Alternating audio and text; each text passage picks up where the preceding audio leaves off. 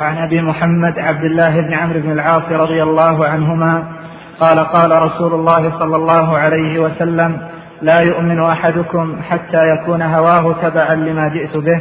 حديث حسن صحيح رويناه في كتاب الحجة بإسناد صحيح. هذا الحديث حديث مشهور وذلك لكونه في كتاب التوحيد. قال عليه الصلاة والسلام لا يؤمن أحدكم حتى يكون هواه تبعا لما جئت به. وهذا حديث حسن كما حسنه هنا النووي بل قال حديث حسن صحيح. و سبب تحسينه أنه في معنى الآية وهي قوله جل وعلا فلا وربك لا يؤمنون حتى يحكموك فيما شجر بينهم ثم لا يجدوا في أنفسهم حرجا مما قضيت ويسلموا تسليما. وتحسين الحديث لمجيء آية فيها معناه مذهب كثير من المتقدمين من أهل العلم كابن جرير الطبري وجماعة من حذاق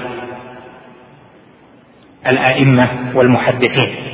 قوله هنا لا يؤمن أحدكم حتى يكون هواه تبعا لما جئت به يعني الإيمان الكامل لا يكون حتى يكون هوى المرء ورغبة المرء تبعا لما جاء به المصطفى صلى الله عليه وسلم. يعني أن يجعل مراد الرسول صلى الله عليه وسلم مقدما على مراده وأن يكون شرع النبي صلى الله عليه وسلم مقدما على هواه وهكذا. فإذا تعارض رغبه وما جاء به جاءت به السنة فإنه يقدم ما جاءت به السنة. وهذا جاء بيانه في آيات كثيرة وفي أحاديث أيضا كثيرة كقول الله جل وعلا قل إن كان آباؤكم في آية آية براءة قل إن كان آباؤكم وأبناؤكم الآية إلى أن قال أحب إليكم من الله ورسوله وجهاد في سبيله فتربصوا حتى يأتي الله بأمره.